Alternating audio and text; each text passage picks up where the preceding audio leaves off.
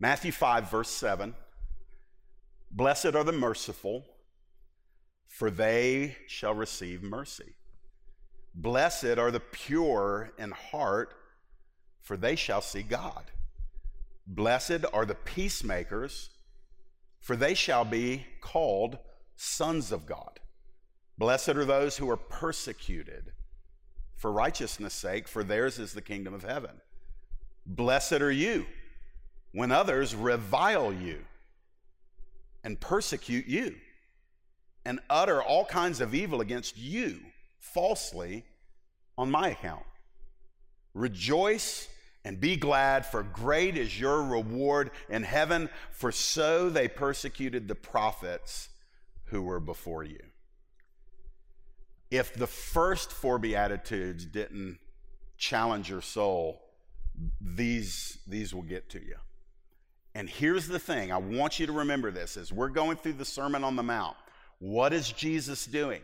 Jesus is revealing his own core values, what's important in his heart, to his heart, what he is going to really form as the atmosphere of his kingdom. This is what he's sharing particularly in the Beatitudes. They're short phrases that indicate blessing falls on these types of people.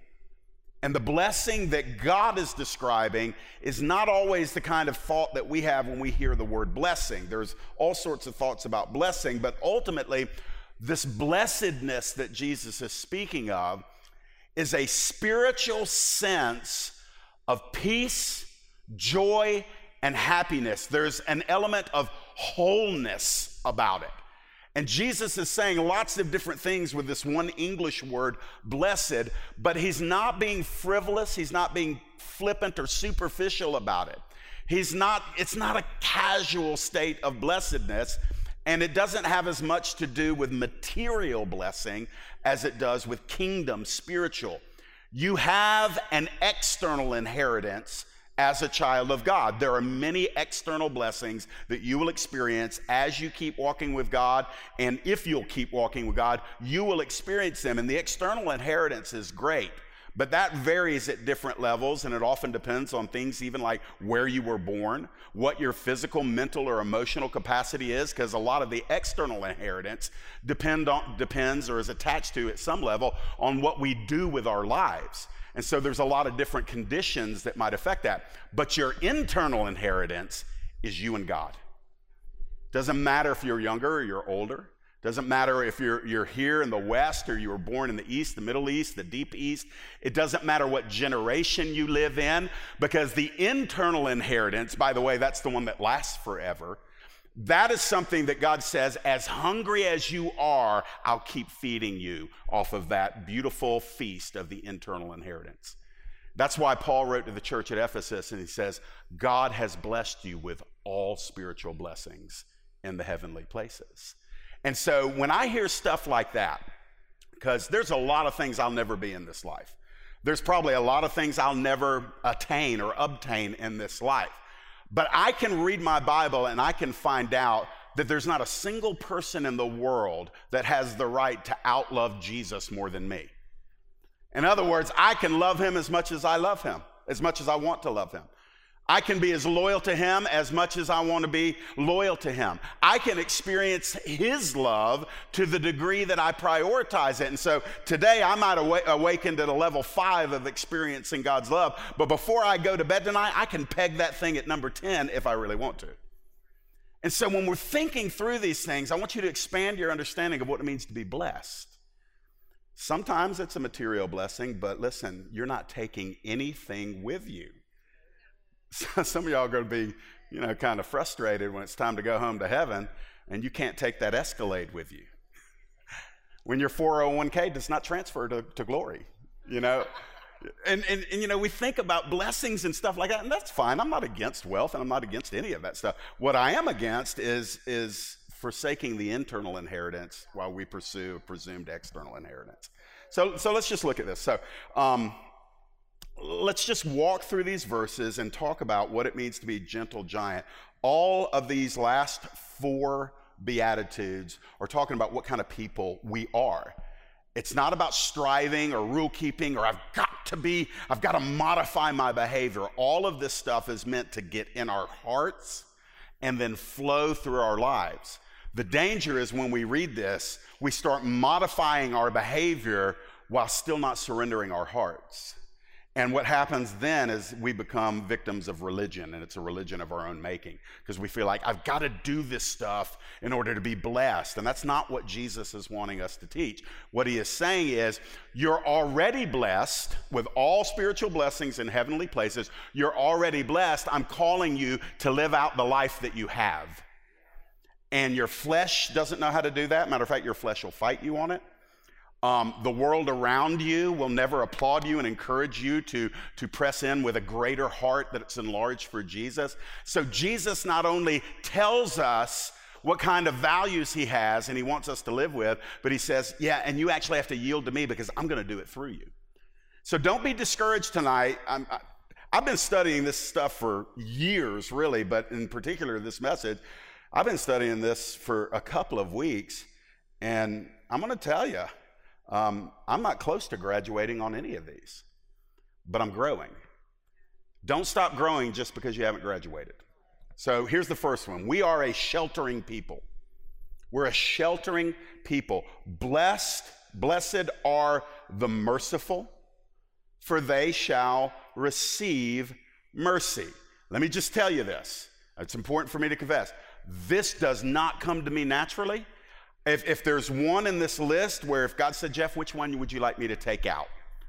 This is it. Because I don't have any of this in my nature. My human nature is not there. Hallelujah, though. I'm not confined to my human nature. I've got the nature of God living in me, living through me. So therefore, when I read this, I'm not walking away from it. I'm saying, Lord, more of you in this area through me. Well, what does it mean? So mercy can be defined in a lot of ways. Let me give you the Jeff Lyle definition. Mercy is compassion for people in need that always leads to intervention on their behalf. I want you to think about this. Mercy is always attached to an action. You can be compassionate, but not necessarily act on it. Mercy moves. Mercy is always connected to misery. In other words, mercy moves from a heart of compassion towards those that are in misery.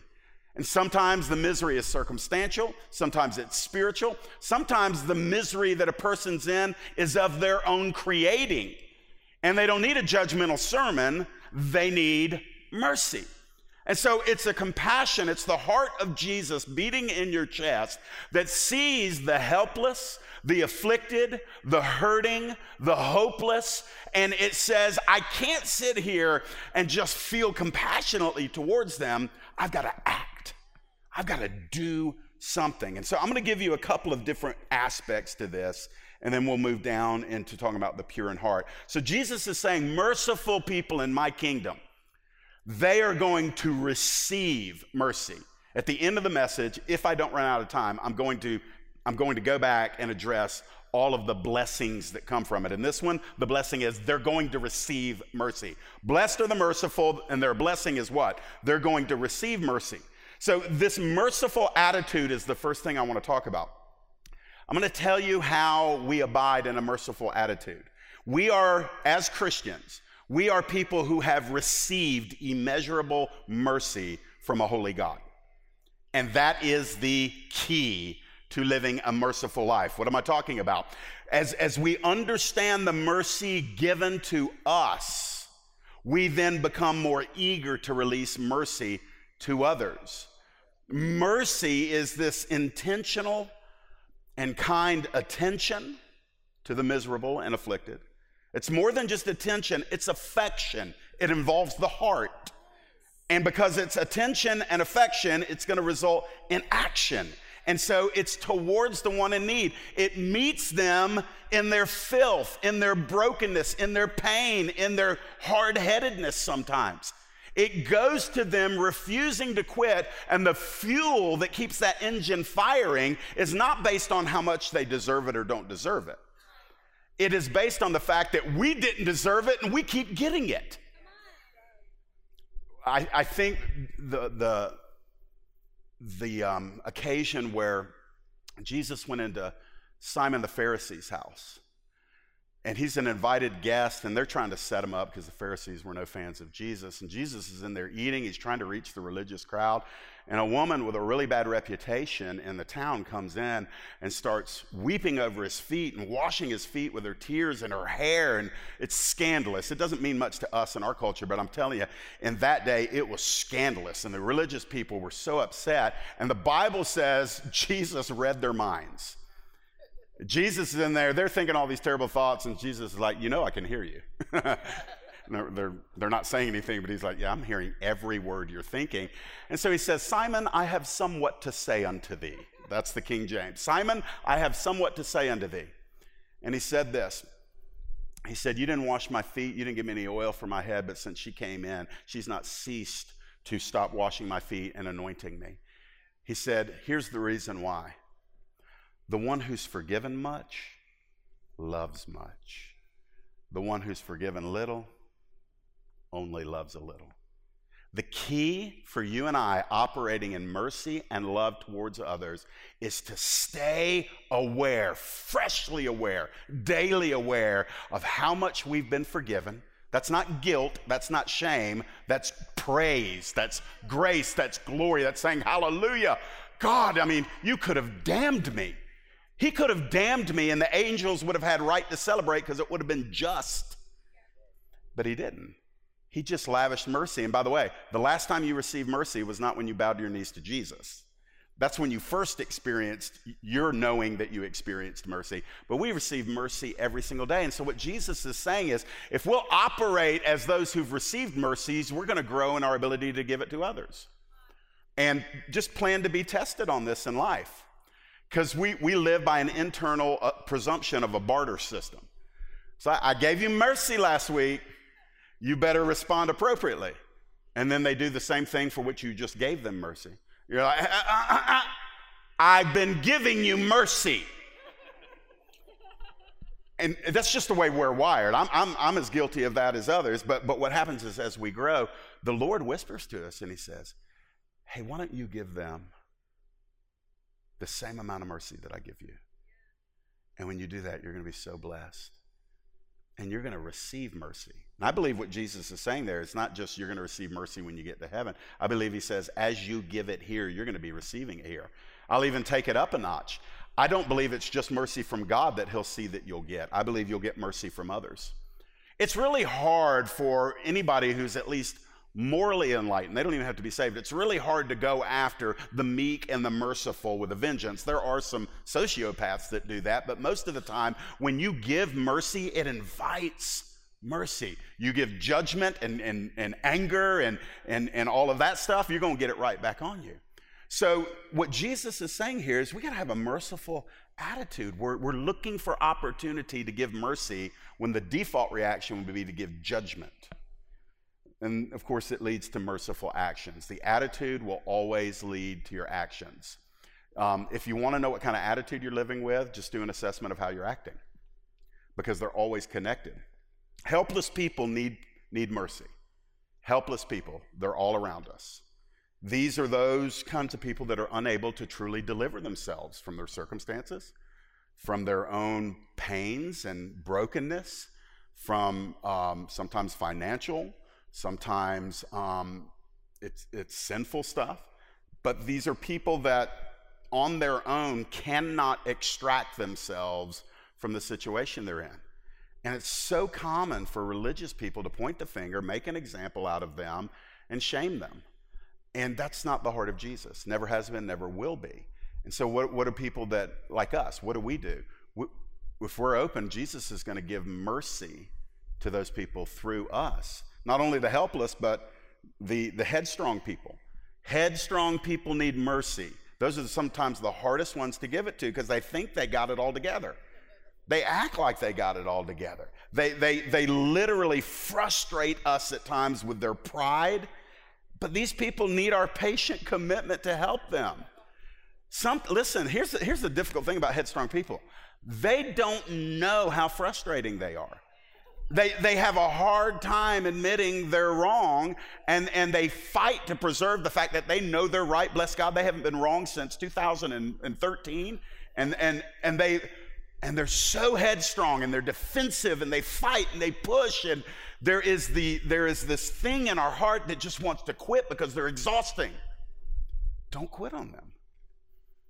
It doesn't mean you can't take a time out, catch your breath, and come back later, but what I'm saying is you can't give up on them. Why? Do you know what will change them? It's not another lecture. It's not a rehearsal of their fallen history. It's coming at them at mercy and being factual with them. I'm going to come to that in a moment.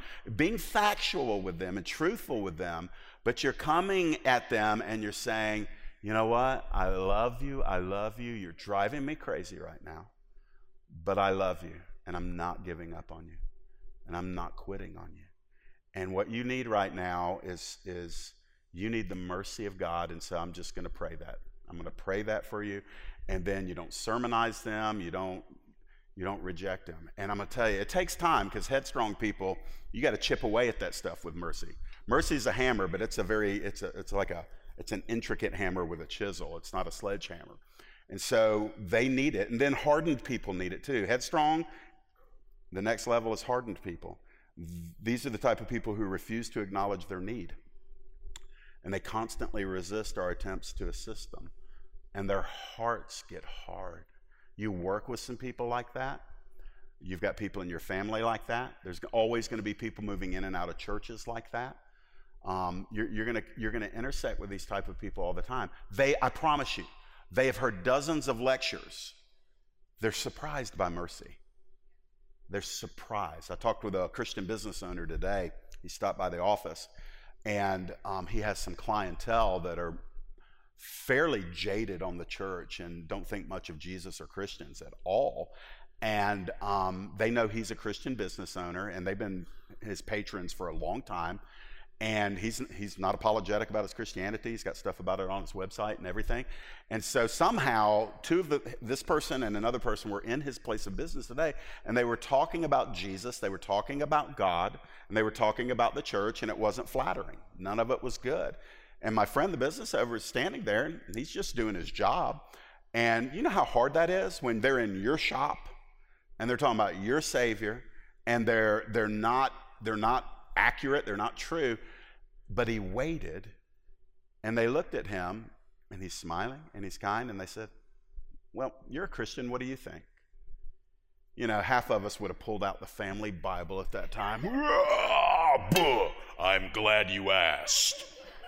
You know, we would have just flipped back through the law and, you know, all that kind of nonsense. Not him. He said, I'm glad you asked. Let me tell you what I think.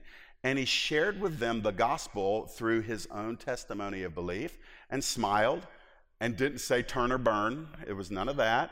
He was just kind. And the lady in particular, the one who was aggressively atheist, she said, you know what? I've never heard it that nicely from a Christian. I guarantee you that will stay with her much longer than a word of judgment. So let's move on, because as we think on these things, I've got 3 more to go. I don't know if you're aware of this. I tend to preach a little long, so I'm going to, Wednesday nights especially, you guys are troopers. So let's get down into verse number 8. So we've talked about being a sheltering person. We are sheltering people. That is Jesus working through you. You are a sheltering person. You may not feel like, I confess, I don't feel naturally merciful, but it's not about being in the natural. Shauna, that's what I was telling you. You are this type of person. You move to the afflicted, the hurting. You've got the gift of helps. You've got this on you. And so when people are in need or people are hurting, you're not even trying. That's what I'm saying. Maybe there's other ones of these that you're not there yet, but take courage that some of these are fluid through you, and all of us in the room. You may not be hitting a home run on every one of these, but chances are you're going to read one of these at least and say, oh yeah, I love doing that. That's Jesus working through me. And the other ones, he's just saying, yeah, I want to work with you and cultivate this in you. He's not checking his watch. He's not saying you should have had this by last Thursday. He's literally inviting you to walk into these things on a deeper level with him. So we're going to be a sincere people. Why? Because Jesus is sincere. What am I talking about? Blessed are the pure in heart. And here's the blessing. They will see God. Now, if that doesn't capture our curiosity, so hopefully I'll talk about it here at the end. All right, let's look at what he's saying. Remember, Jesus is talking on a hillside. Nobody's ever heard these before. And he's saying, blessed are the pure in heart, for they will see God. Let me read you just a couple of other passages of Scripture, because I believe Jesus, as he's saying those words, is actually thinking about a verse in his Bible, the Hebrew Bible. And I think he's probably thinking on Psalm 24, verses 3 through 6. And remember this, seeing God and the pure in heart. Listen to Psalm 24, verses 3 through 6. This will not be up on the screen, so listen. The question is asked, who shall ascend the hill of the Lord? And who shall stand in his holy place? He who has clean hands and a pure heart, who does not lift up his soul to what is false and does not swear deceitfully. He will receive blessing from the Lord and righteousness from the God of his salvation. Such is the generation of those who seek him, who seek the face of God. So when Jesus is talking, he's not just kind of pulling this thing out of his hat. He's got his Bible. He's got the Hebrew Bible all in him, and he's condensing that statement from Psalm 24, and he's saying, here's a gateway to blessing. Pure-hearted living. Pure-hearted living is going to result in the blessedness of intimacy with God that we can even characterize by calling it seeing the face of God. And so this is an issue of not only eternity, but right now too. I've not seen God. Matter of fact, nobody has seen God the Father and lived. When we see Jesus, we have seen the Father, but strictly speaking in the Godhead, nobody has seen the face of God and lived. We're going to have to get glorified bodies just to be able to live in his presence for eternity, because if we stood in there in this body, it would just be like nuclear on us. We'd just melt. We'd be a puddle of rejoicing, but we would be melted if this was our eternal body, so he's going to give us a new body. That's getting off track, but here's the thing. Jesus is saying here, do you want intimacy with God? Do you want to behold the face of God? We're going to do it by faith now. And listen, he says, keep your heart pure. Now, I'm going to deal with the moral aspect of that in a second, but there's some other parts of it that I want to deal with first. So first of all, it's an internal aspect to this being sincere with your entire life. What is the internal aspect? Jesus goes to the deepest part of us. He goes to our heart. He says, it's not about modifying your behavior to where your activities are quote unquote pure. That's a part of that, but that's not where we start. That's actually the result of being pure-hearted, not the cause of becoming pure-hearted. So he is saying, I'm going straight to the you of you. I'm going to who you are, the heart in Jesus's day, both in Hebrew and Greek thought. The heart is that place of the real us. And he's saying, I want to bring kingdom purity in that thing, because out of the heart proceeds your life.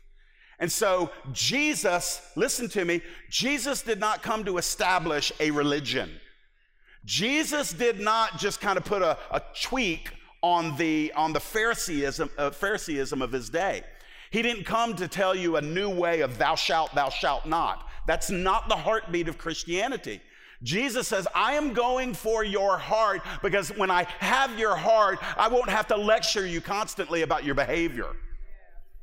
And so he goes after the heart, and it's this internal aspect. But listen, being pure-hearted also has a relational aspect between one another. See, pure hearts, if I'm pure-hearted in my relationships, I'm going to be true, I'm going to be transparent. You are going to know what you're getting when you interact with me if I am living pure-heartedly. What are the opposite of those things, those kind of sentiments? Hypocrisy, two-facedness, interacting with you with my own hidden agenda. I'm going to pretend I'm really for you so I can get something from you. That's not pure-hearted. There's no blessing on that. So in our relationships, no matter whether they're in the home, they're in the church, they're in the marketplace, and especially the relationships that are most meaningful, not just, you know, I think especially where those people you're really doing life with, we have to be sincere. We have to be pure-hearted. We're such a wounded generation. Everybody in the room has wounds, okay? Some people have deep wounds, some people have not so deep wounds, but you know what wounded people we do as we get older if we don't experience full deliverance and healing? We build walls because we don't want anybody hitting the bruise anymore, so we build walls. We can look over those walls, we can peek around those walls, we can wave to people, but we live behind walls. That's not being pure-hearted. And so the Lord calls us to step out from behind the walls in those relationships and listen, love me or don't love me, but I've got to be pure-hearted with you. I owe a debt of love. You owe a debt of love to be authentic and genuine and real. Why? Because that's who the Savior is. And you can do it. You say, well, Jeff, people take advantage of that. Well, listen, at some point, you'll become very skilled at being wise as a serpent, harmless as a dove. So I don't just, I don't just give myself fully to people that I don't know. But I will say this, I don't want to live in hypocrisy. I don't want to pretend to be something that I'm not or to pretend not to be something that I am. And so this relational aspect means it's what is the word? Vulnerable. It's vulnerable. It's continual. We keep pressing in. But we keep our hearts pure. There is this thing, I'm going to be preaching on this in both services on Sunday morning, Lord willing, in two different ways. I can't get away from it. The world wants you to live by its definition of you. And they assign that definition of you through describing you to you. So in other words, the world can describe you, but it's not qualified to define you. And I can't get away from the fact that so many people are living their lives, even a lot of Christians, trying to fit a definition that somebody else has assigned on them. So in other words, you know all the classifications that they try to squeeze us into. It's racial, it's male or female, and I'm not being sarcastic with this now, all of the other gender role, we get to pick however that, and then we get to be that kind of person, and then we've got socioeconomic, and then we're graded by our physical appearance, and all of these things. And what's happening is because we're bombarded with that over the years and through so many different outlets, we start defining ourselves by how we're being constantly described by others. And that's the wrong way for pure-hearted people to live. Relationally, we need to say, hey, I get it. You're going to describe me in a certain way, but I'm just going to tell you there's actually a line that it's impossible for you to cross. You don't get to define me. Jesus defines me. Jesus says who I am, and I am actually that person, and I'm going to be that person. So in my relationships, I'm going to be pure-hearted with you. It's the old WYSIWYG. Do you know what WYSIWYG is? What you see is what you get. It's the first letters, WYSIWYG. What you see is what you get. And some people say that kind of flippantly, and it's like, hey, man, I got to listen. I want to tell you, I care what people think about me, but I don't care enough to be controlled by it. And so when we're pure-hearted, we say, this is who I am. I am who he says that I am. And when you step into that, and in militant love, you say, that's actually the way I'm going to live my life, you're no longer a victim of how other people define you. You're now liberated in how God defines you. So your relational aspect begins to be lived out with a pure-heartedness. There's a missional aspect to this, too. Let me give you this very quickly. We're still talking about blessed are the pure in heart. What does it mean to be pure in heart when it comes to the mission of God? Just very simply, pure hearts are growing in selflessness. Nobody's graduated yet, but we're growing. Remember, you're growing, that's good. You haven't graduated, so you're always going to be growing. Just because you haven't graduated doesn't mean you're not growing. Some of y'all are so goal-oriented, you're like, man, bless God, I should have graduated by now. I'm not even going to try anymore. No, man, you don't quit. You're growing. It's not like high school where you got 12 years, you got a certain amount of semesters. God says, I'm with you beginning to end. You're going to be growing the whole time. Let's do this thing together. And so this missional aspect means that we're going to be selfless, that we're going to be sacrificial, that we're actually living out wherever we are a day-by-day awareness that we're on a mission with God. It's kind of like Jake and Elwood back in the 70s, where I'm on a mission from God. And that means we are pure-hearted people who are here to serve. And so if I'm pure-hearted, do you remember Ananias and Sapphira? Woo! You talk about a busting of a groove, man. I mean, the church was grooving. People getting healed, people getting saved. Oh, it's just blowing up, signs, miracles, wonders, and people are selling their land and laying it at the feet of the apostles. The apostles are taking that money, feeding the poor, doing all this amazing kingdom stuff with it. And Ananias and Sapphira get saved. This is, by the way, this is after the cross, after the resurrection. This is the same age then that we're living in now. No difference. This wasn't law. This was grace. This was in the church age. And Ananias and Sapphira sell their 5 acres, but they only bring the money as if they sold 2. Now, they didn't have to give a dime of it. Wasn't no problem whatsoever. They could have kept the whole thing, and they wouldn't have been doing anything wrong unless the Lord had inwardly told them to give it. But when they came, they pretended like they brought it all. And the Holy Spirit tells Peter, they're lying. And Peter says to Ananias, hey, man, did you sell that land? Sure did, Pete. Absolutely, sold every acre of it. And you're giving all that money today. Uh-huh. Yep, giving it all to the Lord. Just going to give it all, pure-hearted. Going to give it all to the Lord. And Peter says, why have you lied against the Holy Spirit? And Ananias dies. Isn't that a blessing? How do you like that to happen on a Sunday morning during the offering? Ananias dies. His wife comes in an hour later. They're dragging Ananias out. His wife comes in, and Peter says, hey, heard y'all sold the land. She's like, sure did. Peter says, y'all donating all that to the Lord's work? And she goes, uh-huh. Yeah, sure. Pure-hearted. Absolutely. And Peter says, don't you know that the feet of those that just buried your husband are now walking in? And she drops dead. So this is not a message about money. So unclench, okay? Relax.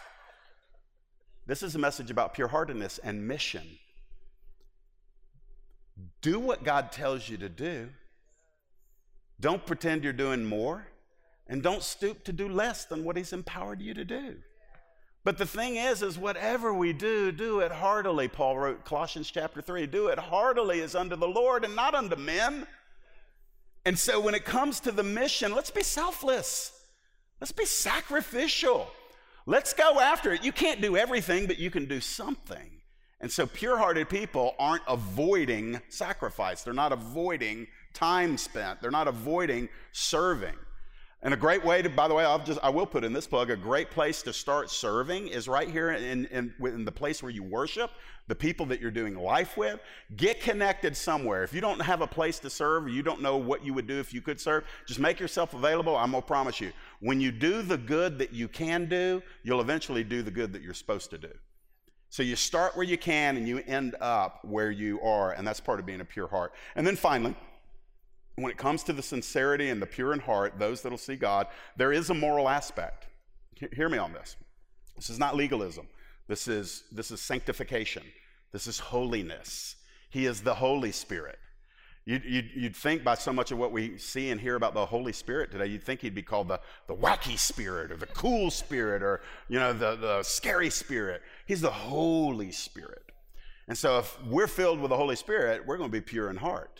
And so this means that pure hearts are contrite and clean. That just means we are who we are. We're not one way Monday through Saturday and then cleaning it up on the religious day on Sunday. It just means that we are being who we are empowered to be. Now, this is coming from a guy who has a very sinful past. I'm talking to you as one who had to walk this out and still does, but my past on August 3rd was all of this rot of 1994. August 3rd, it was just terrible. I get saved on August 4th, and I know that something has shifted in me, but I'm in the exact same environment where I had been sinning for so long that my flesh was trained to sin. And so now all of a sudden, I've got the Holy Spirit living in me, so I can't have fun doing my old junk anymore, but I don't know how to do what is right. And so what did I have to do? I had to get in the Word. I had to make some separations from some old associations. And then I had to fill my life with what was good so there was no room for what was bad. That's the key, by the way. Holiness is loving the Lord our God. So it moves from, I got to keep the rules, I got to keep the rules, I just got to keep the rules, I'm a Christian now, I got to keep the rules, I got to keep the rules. You will not keep them long. You won't be able to. That's not a strong enough motivation to walk in holiness. Eventually, you're going to get exhausted and you're going to fall. But if you fall in love with Jesus in the proper way, if he starts becoming that all-consuming fire, and listen, we actually have to participate in that. That's not just God's responsibility to keep hitting us with a dose of loving Jesus. We actually have to press into that. He is God and he's not insecure, but he wants to be wanted. And so when we want him, we fall in. I know this is landing in a few places. It's landing on me right now. We want him. We love him. So it's not about, I've got to really try hard not to do what is bad. You start becoming unaware of the bad because you're so entrenched and fixated on he who is so good. And your heart gets purified. And so the moral aspect is real. Listen, if you're struggling with intermittent immorality, if you're struggling with besetting sins that creep in and crop up, I'm going to tell you, I don't have a do this, this, and this, and you're free. What I'm going to say is the key is that the more Jesus becomes awesome to you, the less these other things will feel awesome. They'll feel horrific. And it'll be like this. I want to be discreet here. Yeah, I probably can't use that illustration. So let me be pure in heart and just, I'm just saying, there's just certain things you would never eat. There's certain stuff that you would never look at and say, man, I'd like to taste that. And the reason why is A, you know it's bad for you physically. B, it really smells. C, it doesn't belong in you. And the other one is, you've tasted so much that is good, you never want to taste that. And so there's a spiritual application of that, man. If I just let God reorient my appetites, my heart's going to go after what I'm hungry for. All right, so let me get down into verse number 9. We are a reconciling people. Blessed are the peacemakers, for they shall be called sons of God. A quick technical note here. The King James, I believe, says children of God or child of God. That's not a good rendering, and let me tell you why. Sons of God is not so much about gender as it is about association. When somebody said in that day, this is Yosef, he is a son of Petros, that it would not only just be a family identification. As Joseph got older, they would start seeing the likeness of his father. So there would be, we would say it this way, he's just like his daddy. He's just like his daddy. That's kind of encapsulated when Jesus uses this, sons of God. It is literally, we see the Father in the Son. And so he's saying here, and what's amazing is Jesus could have used anything with this. I mean, what did Jesus use to say you're so much like your heavenly Father when you are? And we could think of 100 things. Jesus says you're so much like your heavenly Father when you're living as a peacemaker. I'm actually kind of like surprised by that, because I would think probably 50 things, maybe 20 things before I would have come to that. But Jesus says, no, you're actually like the Father when you are living as a peacemaker. Friends, there's never been a generation in our culture where there's more opportunity for you to daily be a peacemaker. I mean, everybody's mad about something, right? I mean, I wake up every day, and it's a little joke with me and my family now. I'm like, I'll text Amy, and I'll come into work, and she'll be waking up, and I'll be like, hey, I've been up for an hour. Everybody's still hacked off at one another. It's just louder today. You know, that's the times we're living in. What would it be like if instead of getting in on the dumb debates that are just, I mean, this stuff is so fruitless. Christians, come on. Your Facebook thread and your Twitter thread and all your social media stuff, that's not for you to enter in with your verbal grenades about stuff that's not going to matter in 50 years. Don't get into that. Just resist the urge. Some of y'all are so gifted and opinionated, and you can stream together lots of sentences, and you can hit sin, and you can push back, and you'll say, let's see what comes of that. That's not what you're made for. You're actually a peacemaker. And so sometimes we make peace by not adding our opinion to something that's already on fire and unprofitable. Other times we make peace by, in our own relationships, when there's trouble, there's struggle, there's discord, and sometimes we're right and they're wrong. That's one of the most dangerous places for us to be as Christians. It's so easy not to be like Jesus when we know we're right, because we've got all the facts on our side, and it's so easy just to crunch the other person. And I'm not saying we ever sacrifice truth. That's not what you're hearing me say. But what I am saying is sometimes you can be right and act completely wrong. And a peacemaker is a bridge builder, not a bridge burner. And we're living in a day where you wake up every day and somebody's going to hand you a can of gasoline and a lighter and say, go burn a bridge. Because that's just the generation we're living in. It's like the new sport of the 21st century is fighting. And that's not Jesus. And it's not about our personalities. You know, I'm a little bit of a pit bull. I used to do it, man. I used to enjoy debate and enjoy fighting. And it took a couple of years of winning most of the arguments I was in before I realized, oh, I've lost all those relationships. Man, I made my point, bless God. But the people that I made my point on weren't around anymore. That's not a peacemaker. So what is a peacemaker? Well, listen, we're going to be relational people. Peacemakers, really? As Jesus works in us, peacemakers, we're only content when we know we're right with others. We can't let the sun go down on our wrath and sleep peacefully. Sometimes we can't fix it before we go to bed, but as much as it depends on us, we're going to be at peace with all people.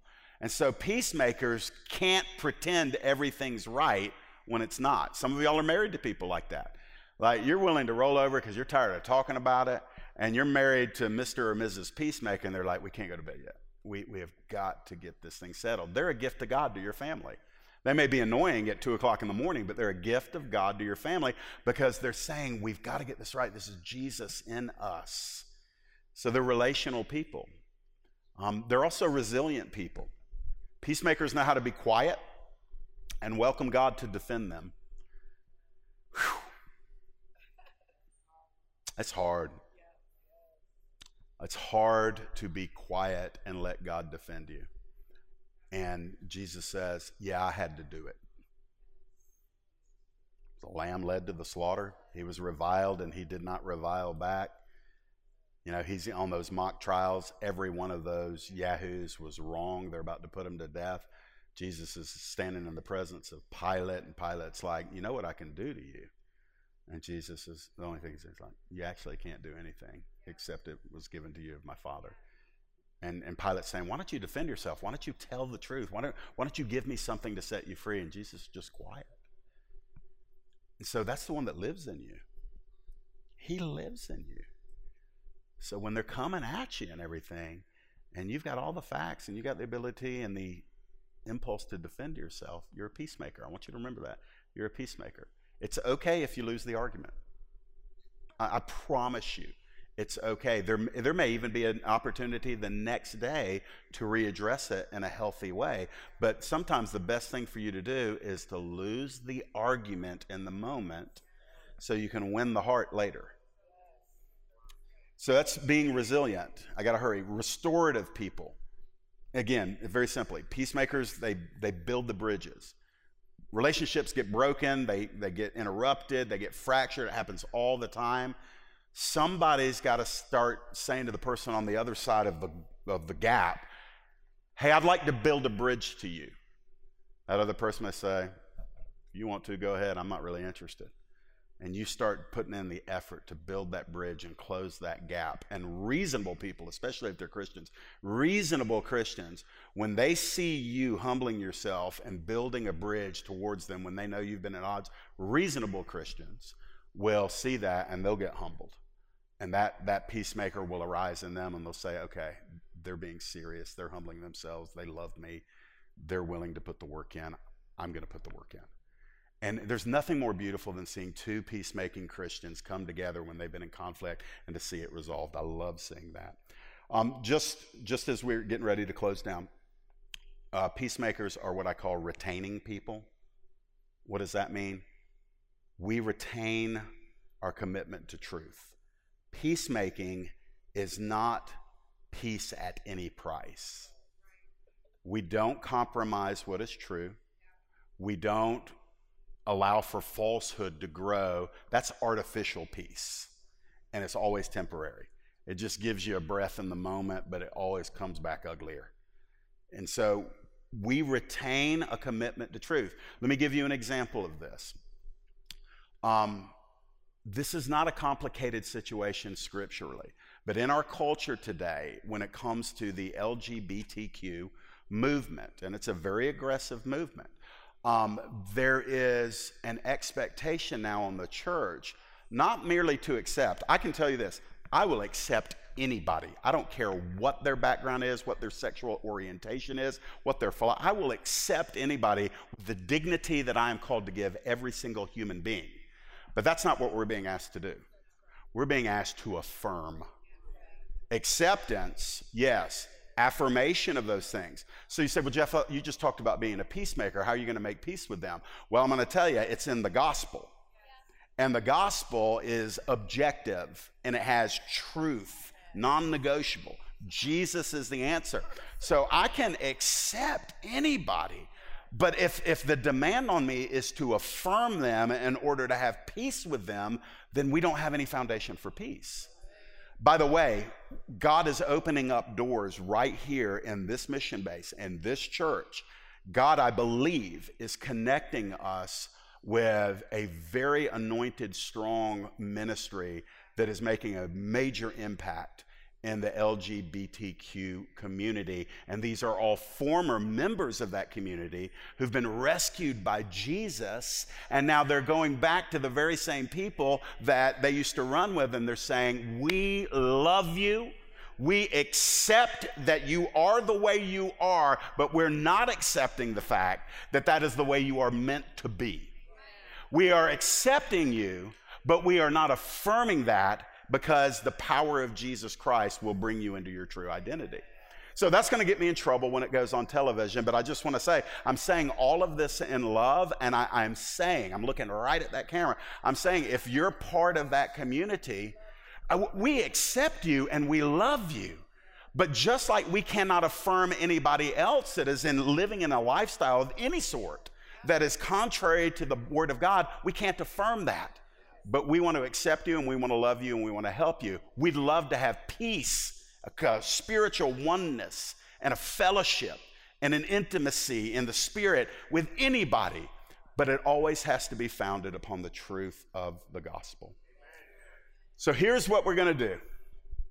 I'm not going to rush through verses 10 through 12, because they're about persecution, and I don't want to rush. And so we're going to save that for the next message. And then I'm also going to tag, come back and tag, what about these blessings? Because the merciful receive mercy. Let's talk about that next time. The peace, the pure in heart, they see God. Hey, man, I want to know what that is. I believe I really want to see God. I want to see him by faith, and I want to see him anyway he'll let me see him. How do I peek behind the curtain? Amen. I get that, because there's no greater thirst than Christians have, is that we really, really, really, really, really want to know God. We really want to know him. Who are you? What are you like? And the phrase that Jesus uses is that you'll see him. So you'll see him in the Spirit, but eventually, and I don't know how it all works, we're going to see God. Listen. Ooh, man, I'm just getting blessed thinking about it.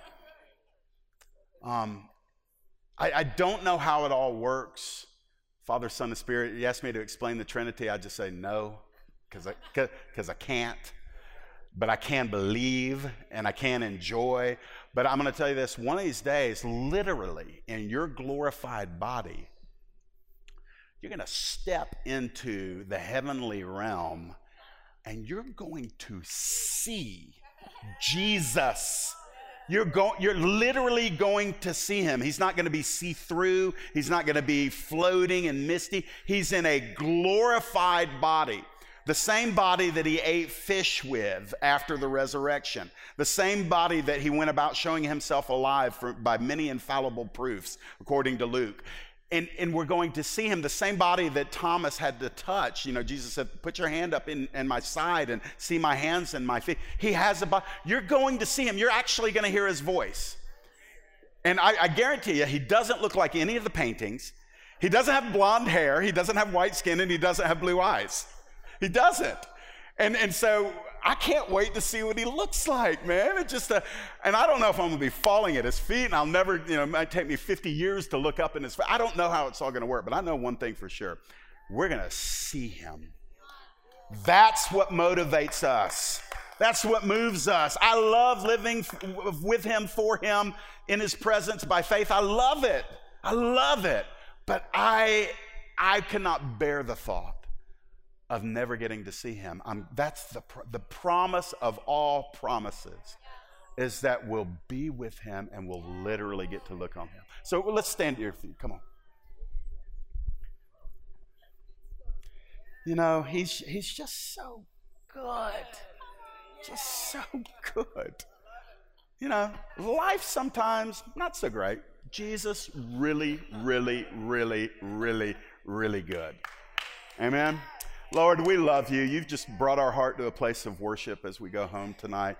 Thank you, Lord. All of these Beatitudes, we trust that you're working in us. Lord, we don't want to strive in the flesh for any of this. We confess we can't do this without you. We don't want to. We don't want to perform for you. Lord, we want to be more yielded, surrendered, and open. We don't even know how to do that all the time. But here we are. This is what you get. Get it all, Lord. Get it all. Live your life through us. We're yielding, and where we don't know how to yield, help us yield. Where we don't want to yield, Lord, bend us. Where we won't bend, break us if necessary. But Lord, we cannot wait until faith gives way to sight. And Jesus, we long for that day. You are worthy. In your name, amen. Amen.